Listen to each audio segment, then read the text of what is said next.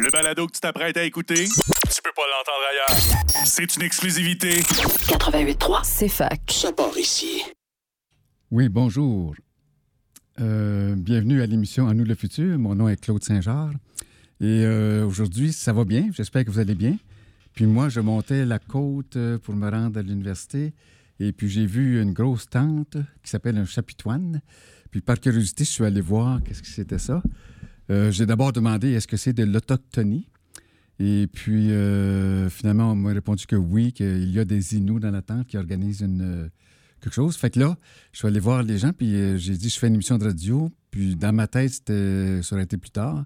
Mais madame qui est avec moi, Evelyne, a dit ben on l'a fait tout de suite. Fait que, bon, c'est ça, OK, d'accord, c'est spontané, on l'a fait tout de suite. Alors, bonjour, Evelyne. Oui. Votre bouton, Euh, d'accord. bonjour, monsieur. Bon, euh, bienvenue beaucoup. Attendez un petit peu, je ne trouve pas le son très fort. J'espère qu'il va être correct. OK. Fait que je vous, je vous remercie d'avoir accepté de venir. Ça va, Et fait puis- plaisir. Euh, donc, euh, dans, vo- dans votre chapitoine, vous êtes là une journée? Non, on est arrivé lundi matin, Ah bon, d'accord. même dimanche. On, a monté la tente le, le dimanche dans la journée et on a commencé nos cours le lundi matin. OK. Et puis, euh, il vous reste un cours, un jour? Puis... On part demain midi. OK, d'accord. Puis quel cours vous donnez? Euh, on parle de nous. On peut pas dire qu'on on parle de nous plus. On peut parler de notre spiritualité, euh, nos activités. Mhm. et on parle combien qu'on est au Québec. D'accord. Mm. Euh, c'est ça, c'est. ouais, Je je- je suis ému, je suis content de vous voir. oui, Et puis, euh, vous avez dit que vous avez été déraciné. oui, oui. Euh, ça a été un déracinement pour nous, toutes la- les nations autochtones à travers le Canada. Et ça a commencé dans les années en 1753. Christophe Colomb était arrivé, il y a eu des guerres et euh, finalement, les, euh, les guerres, c'est. euh, les guerres qu'il y a eu, c'était les. comment je vous dirais ça? C'était les Anglais qui ont gagné. Et ils ont gagné. Et en 1754, ils ont dé- décidé de faire une forme de gouvernement dans ce nouveau pays qu'ils avaient euh, découvert, supposément Jacques Cartier. Euh, mais il y avait des Autochtones. Il y avait des Autochtones à partir de. euh, quand Jacques Cartier est arrivé, il est arrivé chez les Mi'kmaq. Et on était là, nous aussi. Et pour faire le chemin de fer, il y avait encore des, des Premières Nations. Et finalement, le, euh, gouvernement a, a décidé de considérer les sauvages. Pour nous, on était euh, à ce moment-là, en 1700, en 1700, on était classé comme faisant partie de la nation des sauvages. Et la loi disait que les, on doit respecter les sauvages. On doit leur euh, les consulter.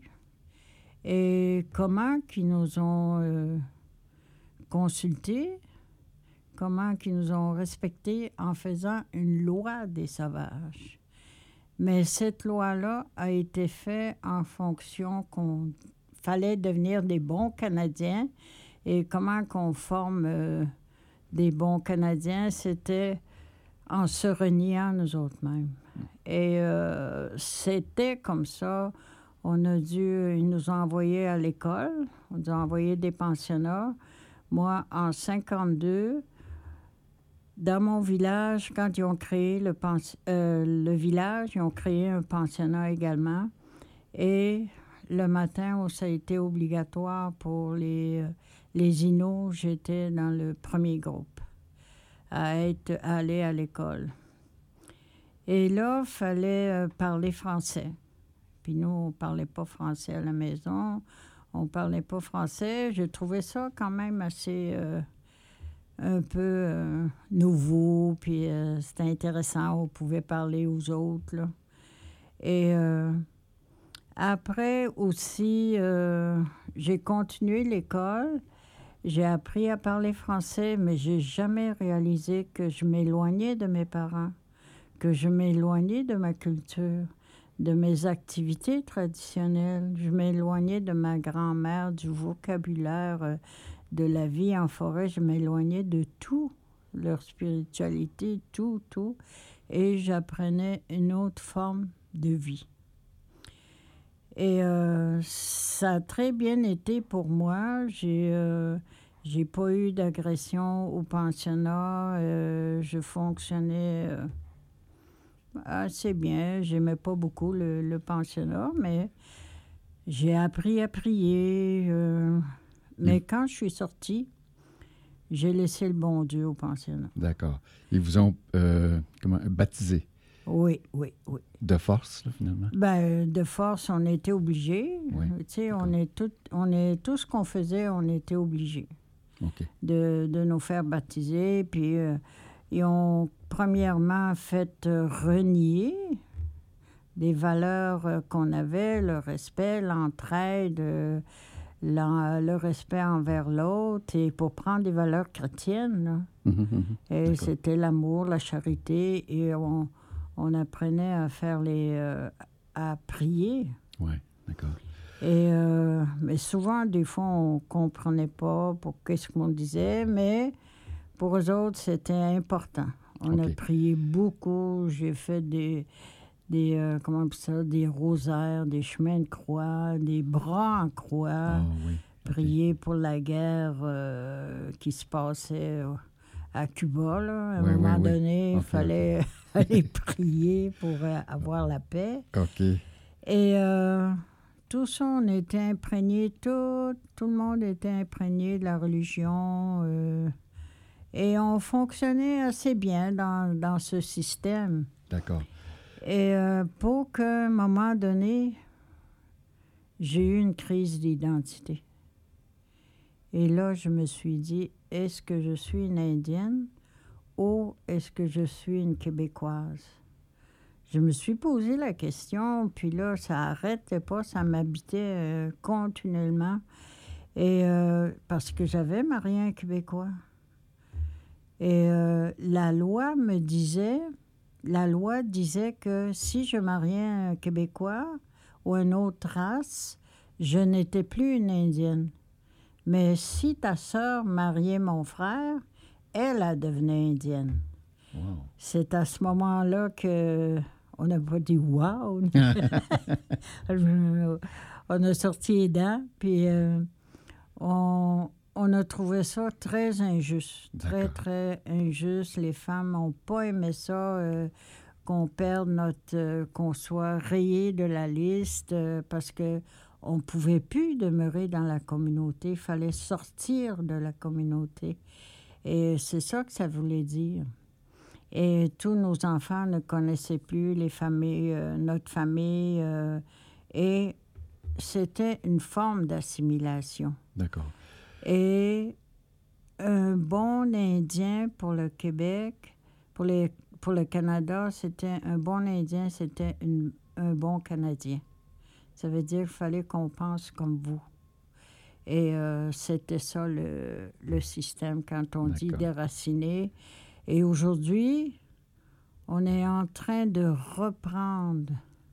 On travaille beaucoup sur la langue, la culture, euh, mais on a beaucoup de difficultés parce que dans notre territoire, euh, c'est tout le territoire, là. Euh, on avait beaucoup, beaucoup de territoire, puis euh, maintenant, elle est inondée par les barrages euh, et aussi elle est brisée par les mines, les coupes à, à blanc, là, le- les Hmm. coupes de bois. Ouais. Et la forêt n'est plus la même, ça a beaucoup, beaucoup changé. Mais quand même, nous, on dit, le territoire, c'est comme une partie de ta vie. faut que tu retournes. faut aller dans le territoire.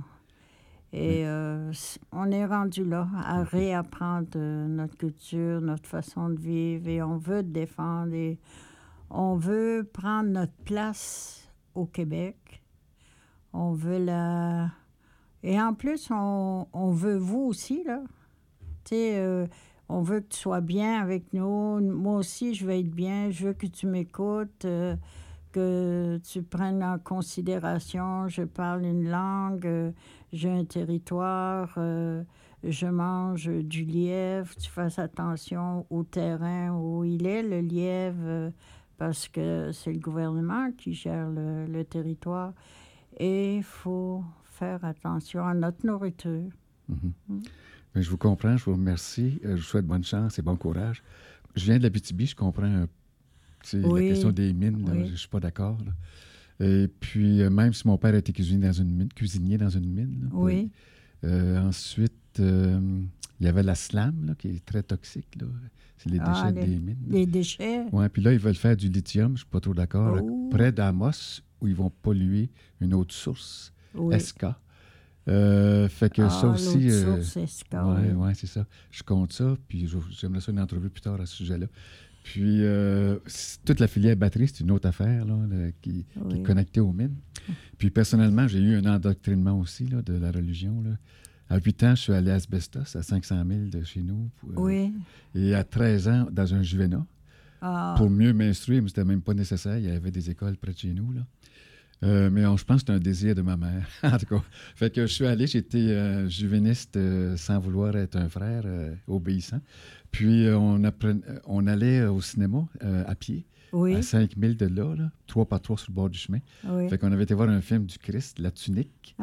puis là, euh, y a- à gauche, il y avait les filles dans le cinéma, puis à droite, les gars. Puis moi, Ah. j'ai fait une génuflexion au Ah, cinéma, tel- tel- tellement j'étais automatique. oui.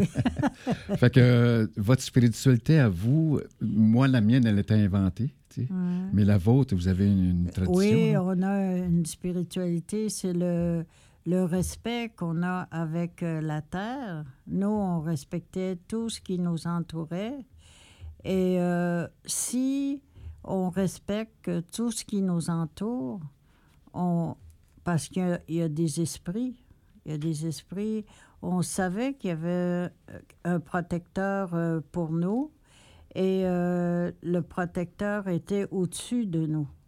Et ça, on- souvent, les aînés, il y a des aînés qui disaient le matin, on remerciait, on ouvrait la tente, puis on voyait le soleil, puis on remerciait le soleil, puis le soir aussi, on remerciait le, le soleil pour d'avoir euh, permis de voir les caribous durant la journée, d'avoir tué du caribou. Mais le soleil, pour nous, il faisait partie de notre vie, mais pour nous, c'était plus les animaux qui étaient proches de nous. On avait l'esprit caribou. Euh, lui, c'était le maître des animaux à quatre pattes. Et euh, aussi, on avait le- l'esprit des, des poissons. Et le maître, c'était la tortue. Et il y avait d'autres petits esprits qui, avec les petits animaux à fourrure. Et c'était ça, nous, que... Parce qu'on pouvait parler euh, aux esprits. On pouvait... Il y avait un intermédiaire qui, euh, qui, qui était entre nous pour euh, parler à... C'était invisible, là. c'est pour parler à l'invisible. Je pouvais savoir si euh, mon frère, euh, que j'ai pas vu depuis dix ans, euh, où il est. Pardon, Euh, au lait? Qu'est-ce que... où il est. Ah, bon, d'accord, oui. Oui, où il est. OK, Et il pouvait me dire exactement où il est. OK. C'est un chaman qui était l'intermédiaire? oui, ben oui. OK. oui. Puis, est-ce que les rêves, est-ce que c'est important? Les rêves, c'est très, très important parce que ça nous indique notre journée. Juste à tel point, c'est important. On a une conjugaison spéciale quand on compte nos rêves. Et, euh, et tu vas savoir euh, comment, comment je te compte, je te parle. Tu vas savoir que c'est un rêve. OK. Oui. Et euh, c'est ça l'importance. Bon. Mm. Mais je vous remercie. Megwesh, je- c'est le mot merci que je connais, mais qui n'est pas Inou. Là. Oui. Je pense que c'est peut-être euh, Iroquois. Euh, Oui. j'ai, appris un peu deux langues, d'Iroquois et puis euh, Abenaki, mais j'ai arrêté à un moment donné par euh, maladie. Mhm. Et puis, dans l'iroquoisie, tu sais, j'ai j'ai appris pendant six mois, mais c'est uniquement presque de- du langage constitutionnel, Ah, OK. euh, ben, comme le matriarcat, la matrilinéarité. là. Oui, oui. Fait que les États-Unis se sont inspirés de leur vision du gouvernement pour faire ça, sauf qu'ils ont rejeté la matrilinéarité, le gouvernement américain. oui. Bon, Ah oui, on a apporté beaucoup de choses aux, euh, aux habitants, là, euh, le sirop d'érable, la patate, la gomme ballon, puis euh, toutes sortes de, OK. De la, courge, euh, les tomates. On a beaucoup de choses qu'on a amenées, les raquettes. euh, Oui, c'est vrai. Hum. C'est énorme. Euh, ça nous influence parce qu'on n'en aperçoit même pas. Puis, euh, euh, voyons, on est arrogant, là, l'esprit français européen, là, arriver ici puis vouloir tout mener. Justement, il manquait d'écoute. Euh, puis, il y a un livre qui a été écrit que j'ai lu, 1491. Il disait que avant l'arrivée de Jacques Cartier, euh, il y avait autant d'Autochtones ici Oui. qu'il y avait du monde en Oui, Europe, oui. avec des grandes villes aussi. là. Oui, ça, oui. ouais.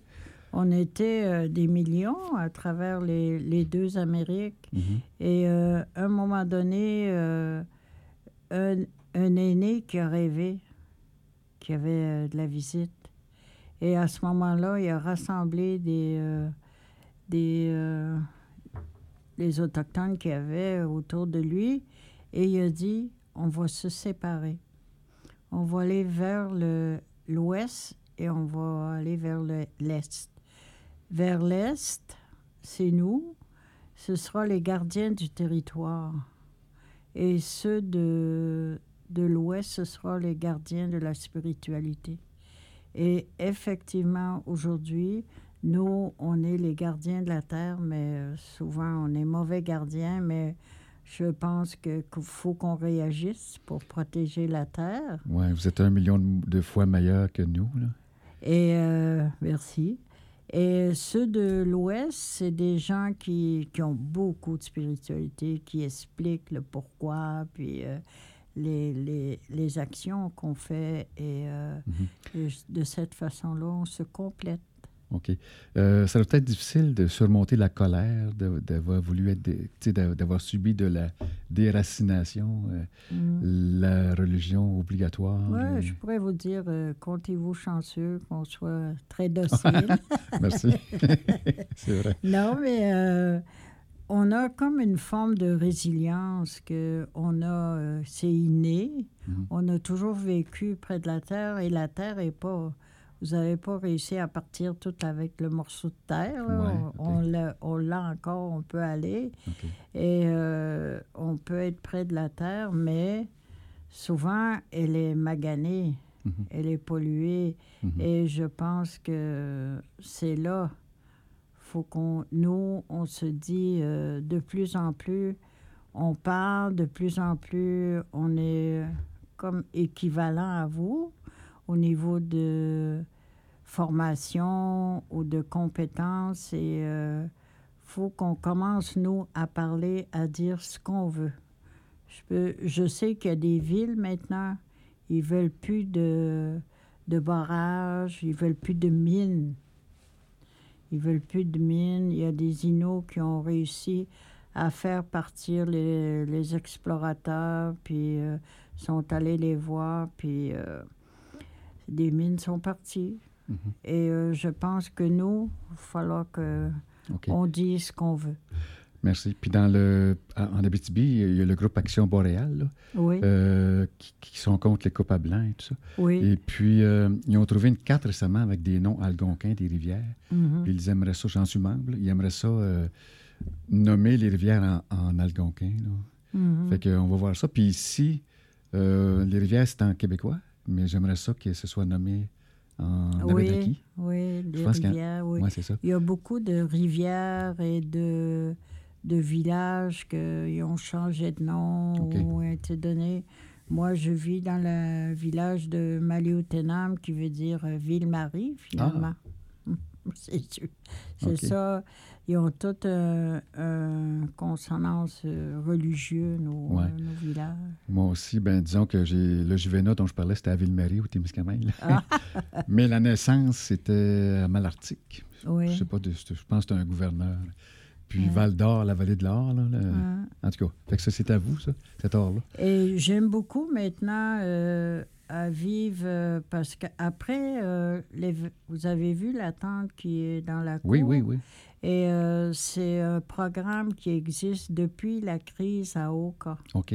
Parce qu'après la crise d'Oka, on n'était pas aimé du tout.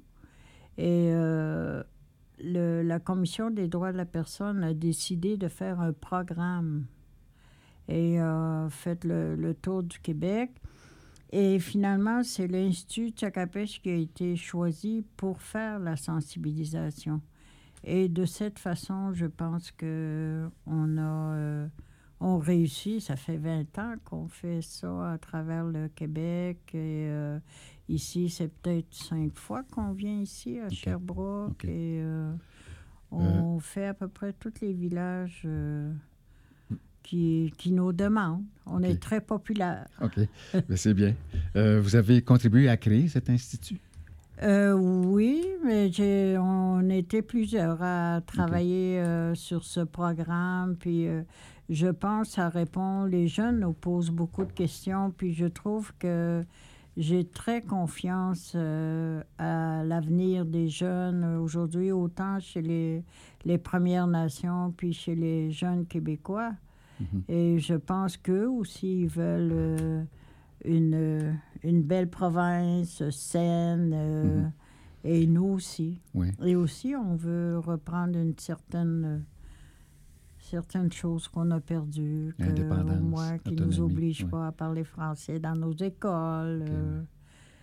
Il y a une chose que les, les, les prêtres ou la religion catholique euh, Les nous curés, a laissé, ils ont laissé, c'était la langue. Tout a été traduit, la Bible, tout ça, les prières. euh, ça, ils ont protégé euh, pour, nos, pour mieux nos avoirs. OK. Ils ont, ils nous ont fait la, comment on dit ça, là, le- la Bible, la traduction de la Bible.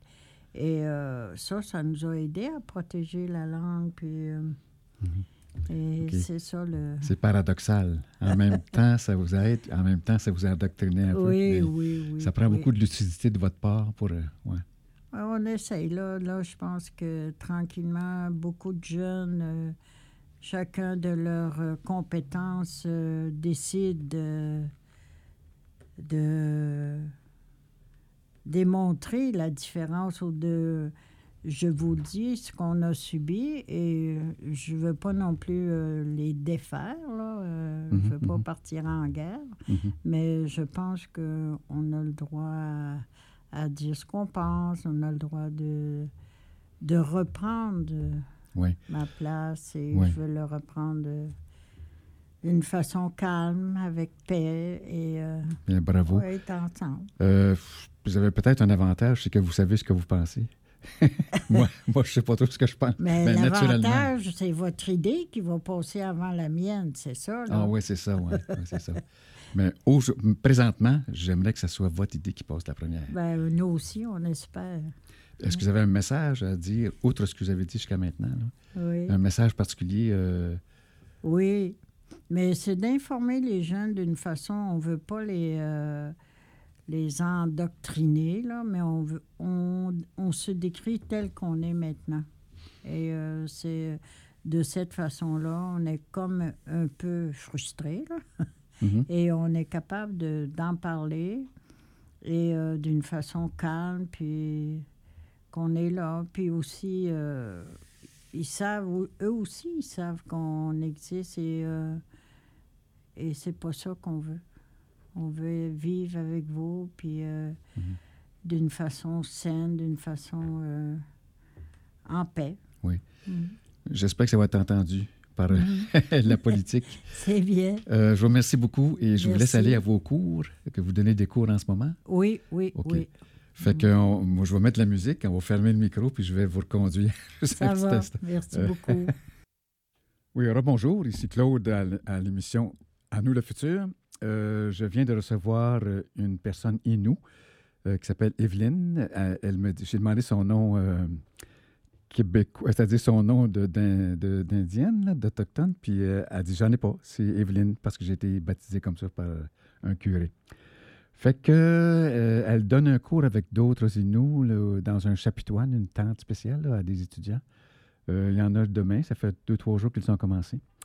Et puis, je les ai vus en passant, puis j'ai arrêté en passant, puis finalement, ça a donné qu'Evelyne est venue en entrevue. Alors, merci.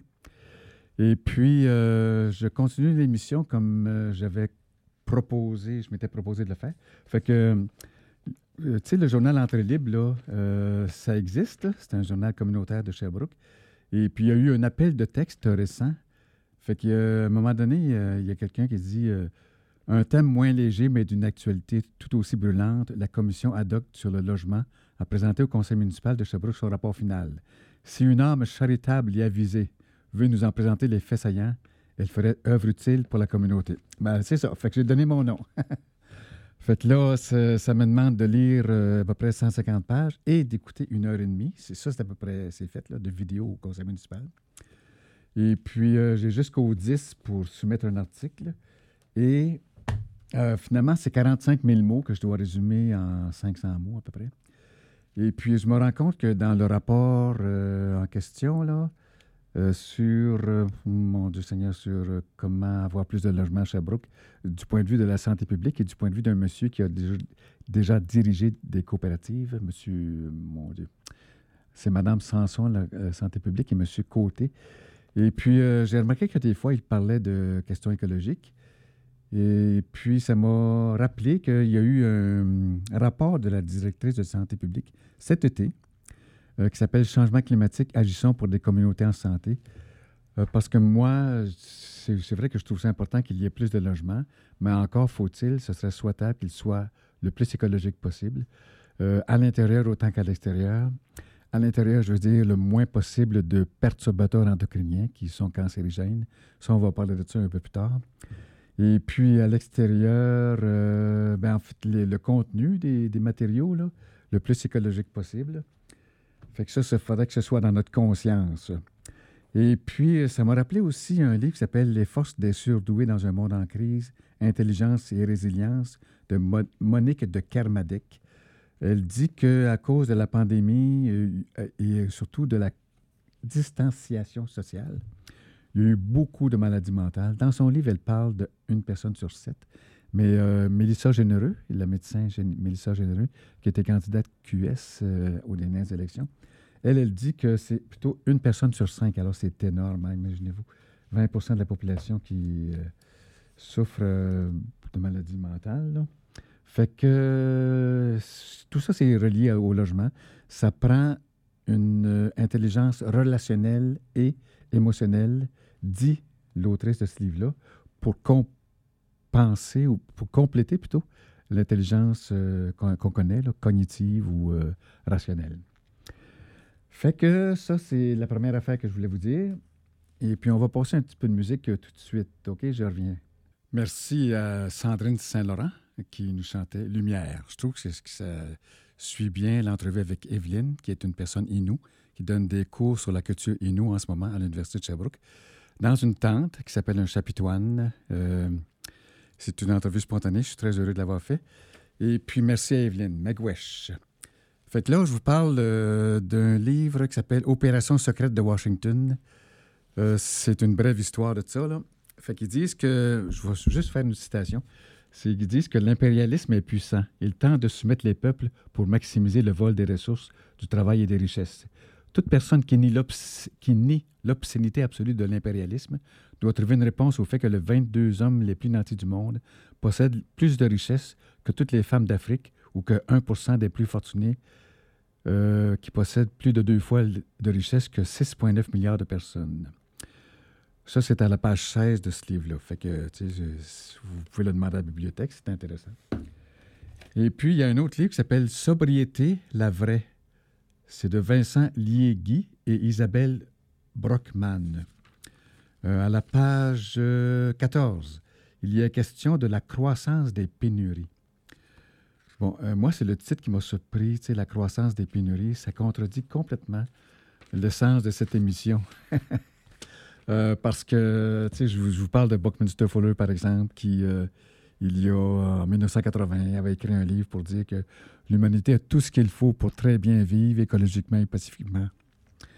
Et puis, euh, on ne l'a pas écouté. Au contraire, on s'était efforcé de créer des pénuries. C'est bien de valeur, mais j'espère qu'on va se relever la colonne vertébrale comme les Inuits font, par exemple. Et puis, je voulais vous parler de le Climatoscope, une nouvelle revue euh, de l'Université du Québec, de Sherbrooke. Fait, là, il y a un article que j'ai en main qui c'est Communiqué pour l'adaptation de la biodiversité. Euh, Dominique Gravel a contribué à l'écrire, ce livre-là, euh, ce livre-là, cet article-là. Et puis, je vous suggère, je l'ai interviewé l'année passée sur la biologie. Parce que la biologie, c'est une des neuf limites de la planète qu'il ne faut pas dépasser, puis c'est dépassé, je crois. En tout cas, il y en a six sur neuf de dépassés. Fait que quelque chose que j'aimerais faire après Noël, ce serait de trouver neuf personnes qui me diraient comment, pour les limites de la planète qui sont dépassées, comment revenir en arrière si possible. Et puis pour les trois qui ne sont pas dépassés, bien, comment ne pas les détruire. Sûrement que les Autochtones peuvent nous éclairer aussi. Et il y a aussi euh, Alain Bourque qui a écrit un livre, euh, l'article dans cette revue-là, Le Climatoscope, Adaptation future 2023, l'opportunité de repenser ensemble l'adaptation au changement climatique. Et euh, Mélissa Généreux, qui est professeure au département des sciences de la santé communautaire ici à l'Université de Sherbrooke, a écrit Conséquences des inondations à long terme sur la santé mentale. C'est très bon. Et finalement, euh, il y a les journées de l'éducation relative à l'environnement qui ont lieu euh, cette semaine à l'UQAM. Et il y en a beaucoup qui sont accessibles par Internet. Euh, par exemple, on dit qu'il va y avoir une table ronde éducation, environnement et territoire, les perspectives autochtones et décolonisation des savoirs. Ça, c'est le 12 octobre à la Dictatech, puis en distance sur Zoom. C'est ça, vous pouvez l'avoir. Ensuite, il va y avoir une conférence, c'est la géopolitique des transitions et des réexistences perspectives écoféminisme, écoféministes du pacte écosocial et interculturel du Sud. Puis je sais qu'il va y avoir quelque chose sur art et écologie, parce que l'art et écologie, c'est ça ici. Table ronde, design, art, écologie et engagement, le 20 octobre. Euh, Est-ce que c'est par Zoom? Oui, aussi par Zoom. Euh, si je vous parle d'art et écologie, on est rendu à cette chronique-là. -là, J'ai une nouvelle chronique, n'est-ce pas, qui s'appelle Art écologique. Et puis, euh, c'est seulement une ou deux fois que je vous ai parlé de vraies expositions, comme je suis allé voir la Fondation Durham, je crois, et euh, il y avait une maison écologique. Là. Euh, avec Maya Morel, c'est une professeure à l'Université de Sherbrooke, à la faculté d'éducation, qui est une novatrice dans le domaine de l'art écologique. Et puis, il y a justement un article d'elle dans le Climatoscope et je vais vous lire quelques extraits, si vous permettez. Ça va faire euh, la chronique pour cette semaine. Je n'ai pas d'événement à vous parler, mais euh, le sujet art écologique. Euh, elle, le titre de son article, c'est Parler art écologique en classe pour susciter l'intérêt et la mobilisation environnementale. Elle écrit euh, au premier paragraphe que le monde de l'éducation se préoccupe de plus en plus de la mission de l'école, qui est aujourd'hui celle de préparer l'élève à acquérir des apprentissages s'inscrivant dans des problématiques proches de la vie et dont les finalités débordent largement du cadre de la classe. Euh, elle dit que ce positionnement est soutenu par la recherche et que des questions souvent traitées dans le cadre des éducations à la citoyenneté et à la santé et à la biodiversité, ainsi qu'à participer de manière active, responsable et critique à la vie sociale. C'est dans ce contexte que nous sommes penchés sur l'apport des disciplines scolaires, en l'occurrence les arts plastiques, et au développement d'une démocratie participative, au renforcement d'un pouvoir citoyen. Euh, je vais peut-être vous lire l'article, la fin de l'article euh, le mois prochain, la semaine prochaine. Mais j'aimerais vous parler d'un livre qui s'appelle Demain la nature que j'ai trouvé. Euh, c'est un livre tout nouveau. Jean-Pierre Rogel. Ça s'appelle Demain la nature, elle nous sauvera si nous la protégeons. Il dit, ce qui m'a surpris, qu'il y a 20% de la nature qui qui n'est pas détériorée. C'est bon, puis bon, évidemment, il faut la protéger. Et puis, euh, quoi, là, je, je tourne les pages, là, je pourrais dire, je détourne les pages. Un cinquième des terres émergées reste sauvage. Bon, c'est- c'est c'est pas rien. C'est 30 millions de kilomètres carrés de terre, l'équivalent de trois fois la superficie totale du Canada, 60 fois celle de la France. Fait qu'il nous suggère fortement de protéger ça. Écoutons-le. lui aussi, je l'ai interviewé l'année passée. Euh, face à la crise de la biodiversité, dit-il à Lando, et du climat, il nous faut de toute urgence reconsidérer la nature sauvage et renouer avec elle. La nature sauvage foisonnante et innotable est en effet une alliée précieuse dans la lutte contre le déclin de la biodiversité. Alors, lisez ça, s'il vous plaît. Et puis, un autre livre que j'ai, là, ça s'appelle La résilience. Ça consiste à répondre en profondeur au dérèglement planétaire et ça demande d'aller à la racine des problèmes et d'opérer un véritable changement de paradigme, une transition tant intérieure qu'extérieure. Cette métamorphose de notre aide au monde, être au monde, appelle un réveil de l'imaginaire, un dépassement des dualismes et une ouverture à la spiritualité. Alors, je vous le conseille, ce livre-là. C'est aux Actes Sud. Ça s'appelle Reliance. J'ai un autre livre à vous suggérer. Euh, il n'est pas jeune, mais cependant, il dit des choses intéressantes, importantes. C'est à propos de réfléchir, tu sais. Fait que réfléchir, il trouve que ça s'enseigne, que ça s'apprend. Penser, c'est une ressource humaine importante. Bon, donc, bien penser, c'est une ressource. Euh, là, je passe à la page 20. Il suggère de penser lentement. La plupart du temps, on pense trop vite. Et je m'inclus, dit-il, dans ce on. Euh, même en cas d'urgence, nous avons le temps de réfléchir lentement. Nous devons ralentir notre façon de penser et ça peut changer radicalement notre, efficacité de penseur et cela fait partie du savoir-penser le plus courant. Euh, réfléchir plus lentement nous permet d'y voir plus clair à chaque étape. Pour cela, il existe des outils spécifiques que nous pouvons employer. Donc, ça s'appelle Réfléchir mieux. C'est de Edward de Bonneau. Et puis, euh, c'est une vieille édition. Je pense qu'il y a eu une nouvelle édition. Puis, le titre n'est pas pareil, mais euh, ça fait penser à la réflexion. Là. J'ai d'autres pages euh, à suggérer, mais c'est trop long. Là, on approche de la fin de l'émission déjà. Et puis, finalement, pour on, va, dire trois minutes supplémentaires, je vais, finir de parler du texte de l'art écologique de Maya Morel, qui est professeure à l'Université de Sherbrooke en éducation. Euh, elle dit que l'art peut changer le monde. Euh, des fois, on n'est pas réceptif aux argumentations rationnelles. L'œuvre d'art ajoute en quelque sorte un rôle de catalyseur. L'émotion qu'elle provoque, qui peut s'accompagner d'étonnement, voire d'incompréhension, n'est pas porteuse d'information. Elle est en soi une forme de connaissance immédiate et durable. Elle favorise ou provoque des mécanismes de recomposition cognitive qui mènent à remettre en cause les cadres conceptuels. Fait que l'artiste est parfois un lanceur d'alerte ou une lanceur d'alerte. Et puis, bon, le combat est mené par des artistes qui cherchent souvent à conjuguer l'appel aux sensibles, les données objectives et l'analyse scientifique. L'artiste ottavienne, je ne sais pas si c'est Ottawa, Valérie Chartrand, par exemple, déclare dans la déclaration de son site, là, il faut cliquer dans Internet. Pour le reste, je ne sais pas c'est quoi, c'est un lien. Fait que l'art et les problèmes environnementaux à l'école. Euh, elle dit qu'il y a une volonté de favoriser l'approche transversale des savoirs parce que certaines compétences se situent à l'intersection des compétences disciplinaires et ne peuvent être véritablement prises en compte que si un lieu d'intervention leur est associé. Et pour conclure, euh, bon, que nous penser le monde, OK. Dans ce contexte, l'espérance éducative et normative que l'art fait naître en nous, l'intérêt pour les causes environnementales des créateurs et créatrices contemporains, ainsi que le nouveau regard porté sur l'art en général, représentent à notre avis une occasion de transformation, non seulement pour l'école et la formation, mais aussi pour l'ensemble de la société. Dès lors, l'art écologique ne peut pas être traité comme un effet de mode, et encore moins une forme simpliste qui mettrait l'expression artistique au service d'une cause qui lui est extérieure. Il est une manifestation d'un engagement citoyen qui est devenu définitoire de l'art contemporain. À ce titre, il est certainement appelé à, se développer et nous sommes convaincus qu'il peut jouer un rôle déterminant dans la prise de conscience nécessaire des défis environnementaux que les sociétés modernes doivent relever.